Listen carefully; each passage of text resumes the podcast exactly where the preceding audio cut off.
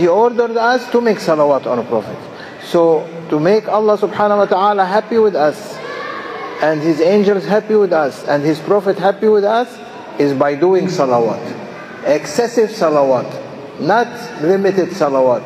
In every moment you do salawat. I know people who sit day and night making millions and millions of salawat.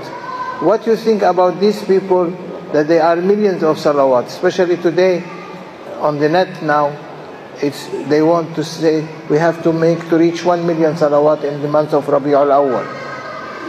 Anyone reading that salawat will get millions on his sahifa, on his notebook, because he is sharing with them.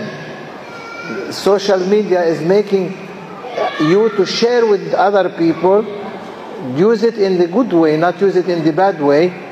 It make when you say salawat with the others that they are doing one million salawat, for example, some group of people they say, join us, we are going to do one million salawat.